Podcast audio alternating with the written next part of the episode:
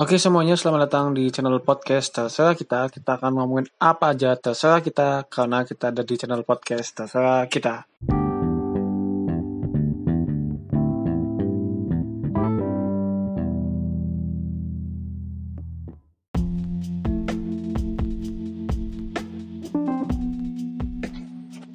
Halo semuanya, selamat datang lagi di channel podcast terserah kita. Kita akan ngobrolin apa aja terserah kita karena kita ada channel podcast terserah kita dan hari ini kita akan membahas tentang lanjutan dari podcast kemarin tentang munculnya sosok-sosok uh, yang akan bergejolak di bulan November.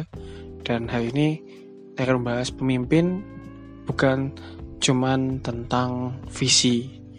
Nah banyak yang bingung nih. Padahal kan seharusnya pemimpin itu visioner ya tapi kenapa sih uh, kita harus selain pemimpin harus punya visi, dia juga harus punya yang lain, teman-teman, punya atribut yang lain. Uh, karena menurut saya penting kalau cuma visi, ya semua juga punya visi, semua punya harapan dan semua punya tujuan. Tapi visi itu perlu kita lakukan atau perlu kita matangkan kalau misalkan dalam materi training on ya itu dengan vision, passion, action dan collaboration. Tapi kalau dalam dalam sebuah organisasi kita juga kita akan mengganti lah ibaratnya dari vision, planning, action dan collaboration. Jadi VPAC-nya kita ubah nih. Kenapa sih adanya kita harus ada planning, action dan collaboration? Ya karena biar visi kita tercapai dengan baik visi kita tidak menjadi sebuah perdebatan. Kita memimpin dengan tahu mau dibawa ke mana organisasi kita. Karena tanpa ada itu mustahil uh, apa yang kita inginkan apa yang organisasi kita harapkan itu uh, tercapai apa tujuannya. Dan apalagi ketika kalian ingin menjabat di sebuah uh, lembaga yang lembaga itu akan menaungi banyak orang yang akan menjadi sebuah tempat banyak orang. Nah nggak uh, uh, cuma visi kita di sini membahasnya. Karena perlu banyak hal lagi. Salah satunya adalah uh, kita mampu harus mampu membuat sebuah planning. Planning apa yang akan kita lakukan untuk menuju sebuah visi tersebut. Planning ini tentunya harus kita mampu kita breakdown bagaimana kita membuat planning? Apakah ketika kita membuat planning itu sesuai atau tidak dengan sumber daya yang kita punya atau sesuai atau tidak dengan uh, kebutuhan yang ada di lapangan. Jangan sampai kita membuat sebuah kegiatan atau membuat sebuah project atau kita melakukan sesuatu ternyata itu tidak, tidak dibutuhkan atau mungkin justru itu hanya ambisi kita belaka. Yang nantinya tadi uh, kita justru tidak akan mendapatkan respect karena tadi kita hanya menginginkan atau kita hanya melakukan sebuah ambisi kita tanpa itu uh, adanya tanpa adanya uh, planning yang jelas apakah itu dibutuhkan atau tidak di lingkungan kita. Nah, ketika kita sudah membuat planning yang matang dalam sebuah organisasi yang kita uh, bangun, maka dari itu nanti kita baru bisa melakukan sebuah aksi, actionnya seperti apa? Apakah action ini kita mampu memberdayakan uh, atau manajemen SDM yang kita punya.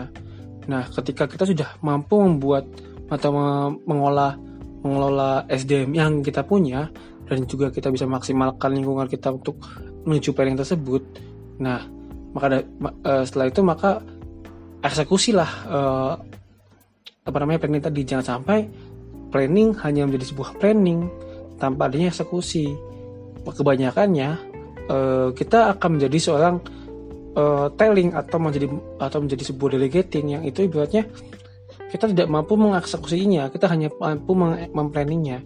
Memang benar uh, pemimpin itu dia yang memikir, dia yang mengelola, dia yang mampu untuk uh, ibaratnya uh, berpikir bagaimana mengatur uh, oda ke depannya. Tapi dia juga harus mampu untuk terjun ke lapangan. Dia tadi seperti yang saya bilang, dia mampu mendengar aspirasi, mendengar uh, keluh kesah atau mendengar uh, keresahan-keresahan yang ada di bawahnya atau di lingkungannya atau di masyarakatnya.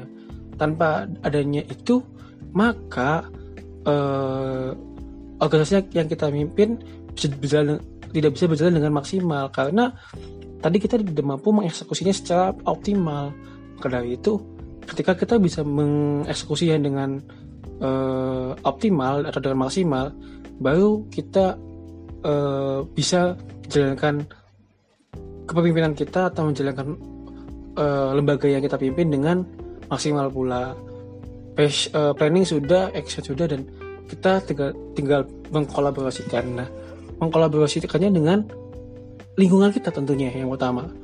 Kita mampu nggak sih uh, mengkolaborasikan, menjadikan apa yang kita tuju, apa yang kita buat itu sesuai dengan uh, masyarakat atau lingkungan kita, dan bisa nggak sih kita mengajak lingkungan kita untuk membantu uh, kegiatan kita.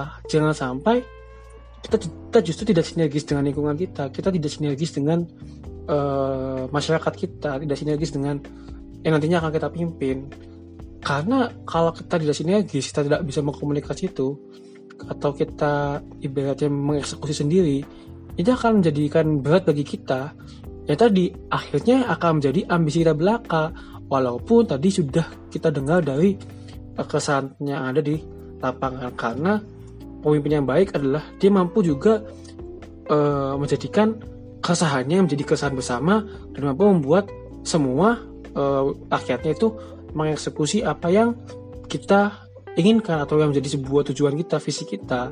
Makanya menurut saya visi aja nggak cukup di sini. Kita butuh yang namanya kolaborasi dengan lingkungan kita.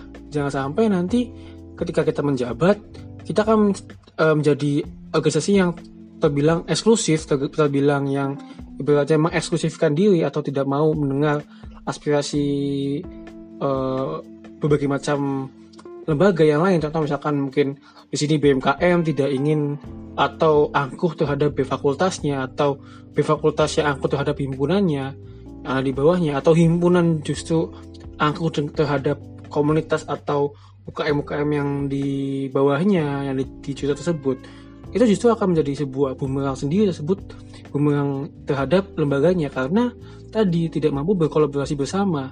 Bayangkan kalau misalkan di sebuah lembaga, di sebuah himpunan, atau di sebuah fakultas, BMKM, mampu berkolaborasi dengan baik dengan lingkungannya, mampu berkolaborasi dengan uh, masyarakatnya. Tentunya akan menjadi sebuah dampak positif atau atau akan membuat sebuah uh, nilai lebih atau mempunyai value yang lebih ketika kita mengeksekusi itu bersama, bukan mengeksekusi itu sendirian karena uh, saya berpegang uh, pada kata-kata jangan lakukan everything untuk menjadi something karena nanti hasilnya bisa nothing itu alangkah baiknya ketika kita mampu memanage itu mampu melakukannya bersama karena nantinya kita akan ketika kita berhasil melakukannya itu akan menjadi kebanggaan kita bersama Nah, ini yang harus bisa dilakukan oleh pemimpin lembaga. Ketika lembaga tersebut melakukan sesuatu, seluruh masyarakatnya itu bisa bangga terhadap apa yang kita kerjakan. Jangan sampai malah lebih banyak yang gak menyukai apa yang kita kerjakan. Karena nantinya akan menjadi akan menjadi sebuah image negatif juga buat lembaga kita. Nanti uh, ya tadinya kita berniat uh, melakukan hal yang positif, justru kita mendapatkan hal yang negatif. Ini yang salah.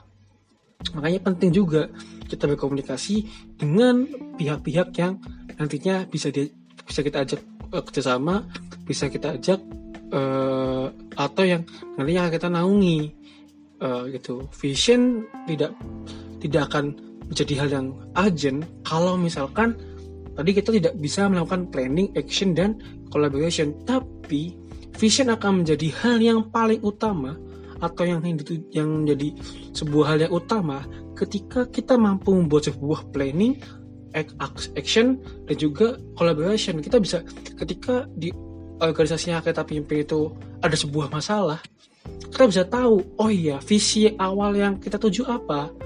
Contoh biasanya kita membuat visi itu dari nama kabinet kita. Contoh kalau misalkan saya membuat kabinet namanya kabinet komunikatif.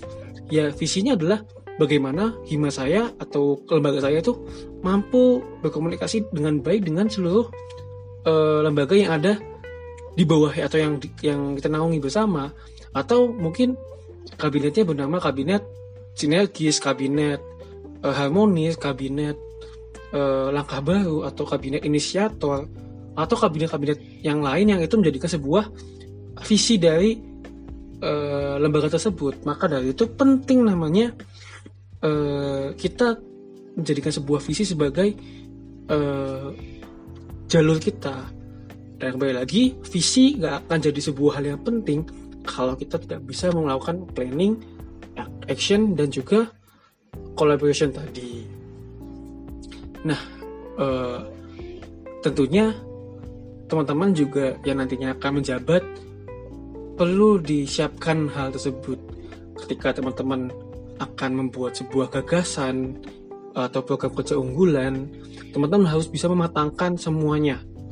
Jangan sampai ketika teman-teman beradu gagasan dengan lawan politiknya atau beradu gagasan dengan calon pemimpin yang lain atau ditanyakan terkait gagasannya oleh rakyatnya atau atau oleh uh, pemilih-pemilih nanti teman-teman bingung dalam menjelaskan apa visi teman-teman.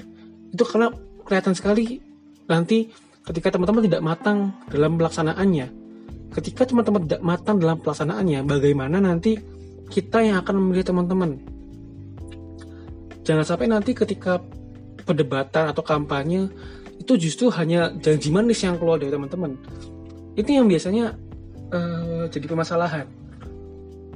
Kita hanya bisa ngomong di kampanye tapi nggak bisa melakukan di hari H. Kita butuh yang namanya perencanaan yang matang ketika kita baru gagasan. Karena itu yang akan nantinya kita bawa dalam satu periode ke depan kita menjabat. Penting ini hal yang penting. Dan siapkan juga mesin yang akan nantinya teman-teman pakai ketika teman-teman berpolitik ketika teman-teman nanti menjabat. Jangan sampai teman-teman hanya menginginkan kemenangan dalam kompetisi nanti. Teman-teman juga perlu menyiapkan uh, segalanya untuk bisa uh, memimpin nanti ketika teman-teman menjabat menurut saya menjadi pemimpin atau menangkan sebuah kompetisi itu di tingkat uh, pemilihan umum raya atau pemilihan ini sebenarnya gampang.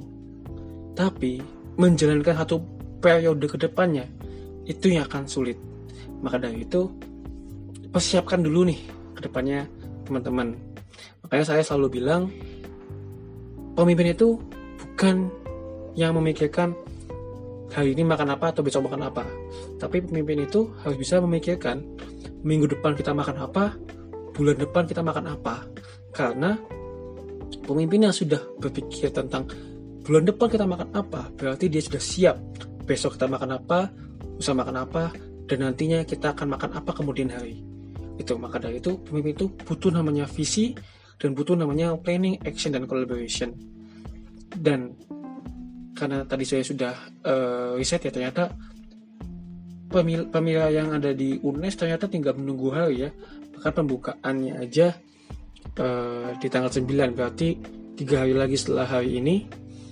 Tentunya nanti uh, dan pemilihannya ya tanggal 27 November. Dan itu nanti butuh teman-teman yang akan menjalankan diri sebagai ketua himpunan, ketua BEM dan calon presiden mahasiswa itu membuat para pemilihnya yakin bahwa apa yang teman-teman bawa adalah kesahan bersama, apa yang teman-teman bawa adalah uh, sebuah visi yang bisa dituju, yang bisa dicapai, dan apa yang teman-teman bawa adalah untuk keba untuk kebaikan atau untuk kemaslahatan lingkungan yang teman-teman akan naungi nanti.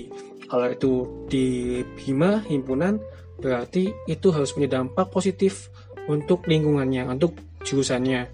Kalau itu punya dampak di yang itu ketika teman-teman menyalurkan diri menjadi ketua BEM atau gubernur BEM, berarti itu harus punya dampak positif untuk fakultasnya dan ketika teman-teman menjabat sebagai presiden mahasiswa itu teman-teman harus memberikan dampak positif terhadap universitas negeri yang akan teman-teman pimpin.